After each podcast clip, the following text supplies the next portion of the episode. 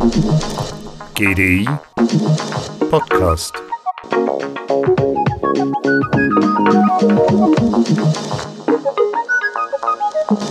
Im 21. Jahrhundert wird sich das globale Energiesystem von einem System der Knappheit in ein System des Überflusses transformieren. Energie wird dann nicht nur immer und überall in der benötigten Menge zur Verfügung stehen, sondern wird auch zu 100 Prozent aus nicht fossilen Quellen gewonnen. Somit wird die alte industrielle Welt des Öls von der neuen digitalen Welt der Elektrizität abgelöst. Hätten Sie es gedacht? In einer aktuellen Studie des GDI mit Titel Die neue Energiewelt wird dieser Übergang thematisiert und dargelegt. Stefan Breit, Sie sind Mitautor dieser Studie. Der Energiesektor ist ein Paradebeispiel für die ökologischen Grenzen des Wachstums. Energie sparen, sparen, sparen ist eine Kerntugend des aufgeklärten Menschen. Und nun kommen Sie und sagen, das wird bald schlicht nicht mehr gelten. Genau, in der Studie skizzieren wir einen Übergang des Energiesystems von einem von einem Moment der Knappheit zu einem Moment des Überflusses. Und dabei gehen wir davon aus, dass es zukünftig so sein wird, dass wir immer und überall genügend Energie zur Verfügung haben und diese 100% erneuerbare Energie produziert sein wird. Also das heißt, wir wenden uns ab von den fossilen Quellen von heute. Die Gründe, warum wir uns dorthin bewegen, sind vielfältig. Also einerseits steigt der Druck, uns von unserem heutigen Energiesystem wegzubewegen. Also der ökologische Druck vor allem, aber auch der ökonomische und politische Druck alles zeigt eigentlich in diese Richtung des Energieüberflusses, was auch schon im Pariser Klimaabkommen in den Grundzügen skizziert ist. Okay, aber wie kommen wir genau dahin? Es sind einerseits technologische Entwicklungen, die immer besser werden. Also wir werden immer besser und können die Energie, die eigentlich herumliegt, eigentlich immer besser nutzen. Wir können sie besser und effizienter speichern und verteilen. Also wir kommen, wir bekommen neue technologische Möglichkeiten. Gleichzeitig steigt aber auch das gesellschaftliche Bedürfnis etwas gegen den Klimawandel, etwas gegen die, die ökologische Destruktivität der fossilen Brennstoffe zu tun. Natürlich, das ist der Nährboden, wo dann auch die Ökonomie und die Politik reinkommt und dann versucht, dieses System oder diese Systemkräfte zu nutzen und in die Energiezukunft zu bringen. Ich habe schon angetönt, der Mensch von heute ist ein 2000 Watt Befürworter und nun kommen Sie und sagen, dass es bald eine Welt des Energieüberflusses sein wird. Was macht das mit uns? Ähm, was dann dieses Energieüberflusssystem mit uns macht, ist ziemlich schwierig zu sagen. Also reagiert der Mensch darauf, indem dass er eigentlich immer mehr Energie braucht, einfach weil er sie hat, weil die Sonne scheint ja immer auf die Erde, da können wir genügend Energie produzieren. Die Schwierigkeit besteht darin, dass wir sie speichern können beispielsweise. Das wissen wir nicht. Es könnte auch sein, dass der Mensch irgendwann mal gesättigt ist mit Energie und sagt, okay, jetzt habe ich genug, wie beim Essen beispielsweise. So, jetzt habe ich genug Energie verbraucht, ich brauche für meine Bedürfnisse gar nicht mehr. Da liegt noch ganz viel, ganz viel verborgen. Was dann auch dieses Energieüberflusssystem mit uns macht, mit unseren Werten macht und, und unseren Lebensstilen macht, das muss auch noch ausgehandelt werden. Die Frage drängt sich auf, wer wird dies und wie regulieren? Ja, diese Frage hängt natürlich damit zusammen, wie wir in diese Energiezukunft kommen, weil es ist ein einfaches, eine Energievision zu skizzieren und dann zu sagen, okay, wir als Welt bewegen uns dorthin, aber am Schluss liegt die Verantwortung bei niemandem. Also niemand ist bereit und niemand macht etwas, dass wir in diese Richtung kommen. Und ich glaube, in dieser Energievision, wie wir sie skizziert haben, kriegen staatliche Institutionen eine wichtigere Rolle, weil die Energieunternehmen sind heute schon unter Druck, ökonomisch rentabel zu sein. Und auch wenn wir jetzt eine Energiewelt skizzieren, in der allenfalls sogar Energie gratis sein wird, weil wir einfach genug haben, respektive zu viel haben, wer ist dann auch bereit, in die Energieinfrastruktur zu investieren? Das sind wahrscheinlich staatliche Institutionen, weil der volkswirtschaftliche Nutzen eigentlich größer sein wird als betriebswirtschaftliche. Ja, dass es zum Energieüberfluss kommt, bedingt nicht nur Technik. Es benötigt auch Fortschritt in gesellschaftlichen, wirtschaftlichen, ökologischen und politischen Ebenen, Bereiche, die uns alle angehen und betreffen. Der Übergang vom jahrtausendealten System der Knappheit in eine Gesellschaft des Energieüberflusses wird nicht auf einen Schlag passieren, klar, und auch nicht schön fließend oder unmerklich. Diese grundlegenden Veränderungen werden in Schritten, Sprüngen und Brüchen vor sich gehen. Sie, Stefan Breit, nennen dies Shifts. Was verstehen Sie genau darunter? Unter Shifts verstehen wir dabei große und wichtige Entwicklungen, die das Potenzial haben, das Energiesystem, also die Art und Weise, wie wir Energie produzieren oder konsumieren, auf den Kopf zu stellen weil wir sind davon überzeugt, dass nur genügend wichtige Shifts, äh, Fundamentalentwicklungen das Potenzial haben, dieses komplexe und eher träge Energiesystem auf den Kopf zu stellen und zu verändern. Diese Shifts variieren natürlich in der Wahrscheinlichkeit, dass sie tatsächlich passieren und auch in der Auswirkung. Uns geht es darum, in diesen 30 Shifts eigentlich Ideen zu generieren und anzuregen bei den Leserinnen und Lesern, hey, wie könnte das Energiesystem auch aussehen? Wie könnte die Welt eigentlich auch aussehen und wollen wir dorthin oder nicht? 30 Shifts werden in der Studie aufgegriffen, vom Energy Cyborg bis zur möglichen Ökodiktatur im gesellschaftlichen Bereich, von autonomen Autos bis zum CO2-Staubsauger in der Technologie, vom Kobaltschock zu Gratisenergie zum nuklearen Comeback im Bereich Wirtschaft und Geopolitik. Wie Stefan Breit sagt, es sind Ideen für die Energiezukunft.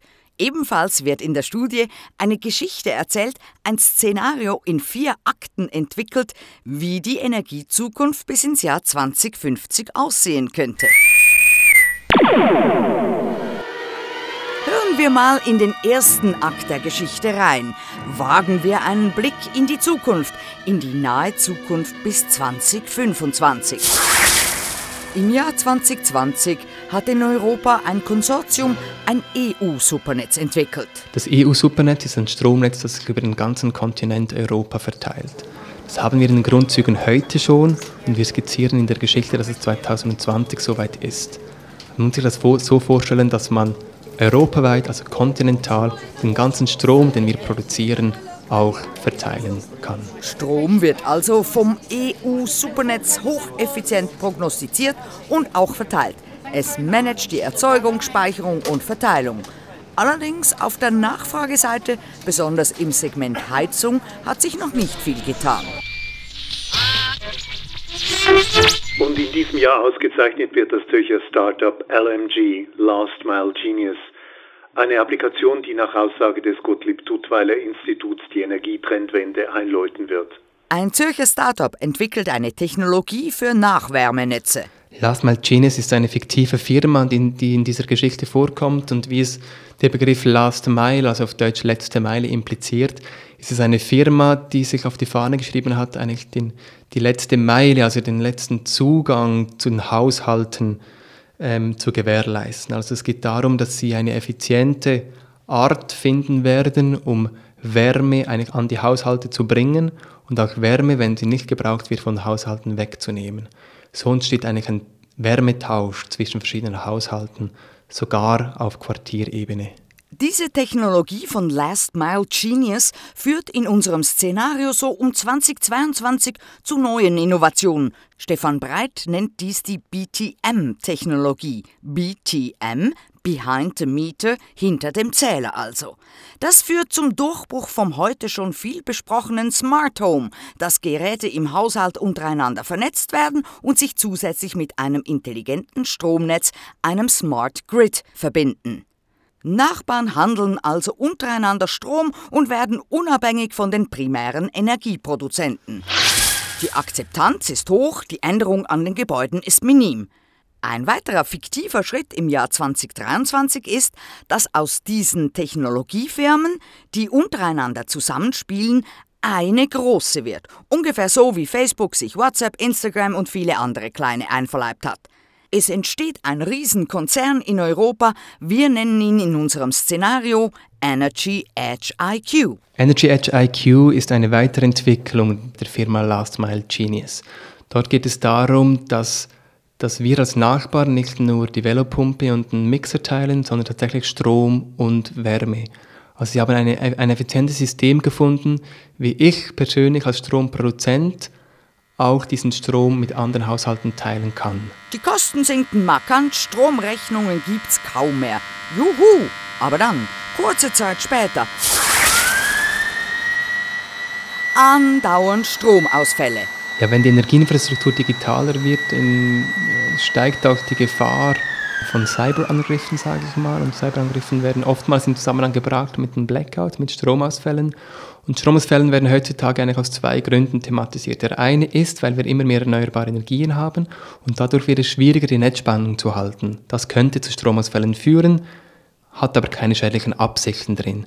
Bei Cyberangriffen ist es etwas anders. Wie gesagt, wenn die Energieinfrastruktur digitaler wird, steigen eigentlich die Eintrittspunkte, wo Hacker eigentlich in ein Energiesystem eindringen können und dieses manipulieren können. Dort ist die Gefahr tatsächlich real, also es gab auch schon Fälle, wo sich Hacker in Stromsysteme eingehackt haben und dieses lahmgelegt haben. Das kann sein, dass das zukünftig noch wichtiger wird und ich glaube, die digitale Infrastruktur wird sich erst großflächig durchsetzen, wenn, wenn es auch sicher ist gegen Cyberangriffe. Eine Cyberattacke führte zu einem mehrstündigen Blackout in großen Teilen von Europa. Welche Folgeschäden dieser neuerliche Stromausfall nach sich zieht, kann noch nicht beziffert werden, wird aber von der Regierung auf mehrere hundert Millionen geschätzt. Der EU-Rat wird heute noch in einer Dringlichkeitssitzung mit den Verantwortlichen von Energy Edge IQ zusammentreffen, um erneute Maßnahmen zu definieren um solche Cyberattacken zu verhindern. Die Maßnahmen sind sogenannte Priorisierungsregeln. Es gibt verschiedene Möglichkeiten, um das Energiesystem auch resilienter zu machen gegenüber von Cyberangriffen. Also es muss schnell wieder intakt oder in Kraft treten können, wenn es jetzt mal außer Kraft gesetzt werden würde. Es wäre aber auch durchaus denkbar, dass wenn ein Teil des Energiesystems lahmgelegt wird, dass man zum Beispiel die Verbraucher eigentlich priorisieren müsste. Also dass es ein Szenario gibt, wo halt, wo halt nur die wichtigsten, die lebensnotwendigen Geräte dann funktionieren, wenn weniger Energie oder weniger Strom vorhanden ist. Und gewisse Geräte, die nicht wichtig sind, also nicht lebensentscheidend sind, wie zum Beispiel einen Kühlschrank oder ein, oder ein Mixer, die gehen dann halt nicht. Aber ein Dialysegerät für, im Spital, das muss funktionieren, das muss gehen. Unser Konzern Energy Edge IQ baut diese Priorisierungsregeln in ihre Systeme ein, wohl oder übel. Aber auch diese werden missbraucht. Im großen Maß nutzen Betrüger gefälschte Dialysegeräte, die priorisiert werden, und stehlen, speichern und verkaufen so Strom. Dieser gibt neue Probleme und der neue Superplayer Energy Edge IQ entwickelt schnell ein marktwirtschaftliches Modell, in dem das Unternehmen automatisierte Strombroker zur Verfügung stellt. Also ein eigentliches Beat-System und das führt zu neuen Problemen.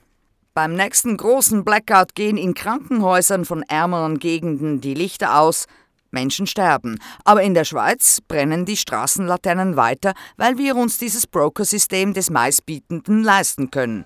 Die Entrüstung allerdings ist groß. In ganz Europa protestieren die Leute gegen dieses Gefälle von arm und reich, gegen den Elektrokapitalismus und für den gleichen Strom für alle. Die Regierungen regulieren und regeln neu. Ein freier, grenzüberschreitender Energiehandel ist möglich, aber gleichzeitig muss ein notwendiges Maß an Energiesicherheit garantiert werden. Das ergibt zwar ziemlich viel Bürokratie, aber wenigstens brennt dann weiterhin ein Licht in den ärmeren Gegenden. Wir schreiben nun das Jahr 2025. Der erste Akt in die Energiezukunft ist geschafft. Im Jahr 2025 werden wir definitiv noch nicht im stabilsten Endzustand des äh, Energiesystems angekommen sein. Wir werden in diesen acht Jahren nicht eigentlich der beste Kompromiss gefunden haben, auf den wir uns zubewegen werden, aber wir werden in der Zukunft oder im Jahr 2025 ein wahrscheinlich stabileres, effizienteres und auch kostengünstigeres Energiesystem haben, als wir es heute bereits haben. Veränderungen, Krisen, Disruptionen werden einhergehen. Wir brauchen also im wahrsten Sinn vom Wort Energie. Im elektrischen Schlaraffenland in einer Energieüberflussgesellschaft, wenn man sich nicht mehr um Energie sorgen muss, dann hat man Zeit für anderes. Wir hoffen, dass es Mitmenschlichkeit und mehr Zeit für seine eigene Zufriedenheit sein wird. Die Studie Die neue Energiewelt steht auf gdi.ch gratis zum Download bereit.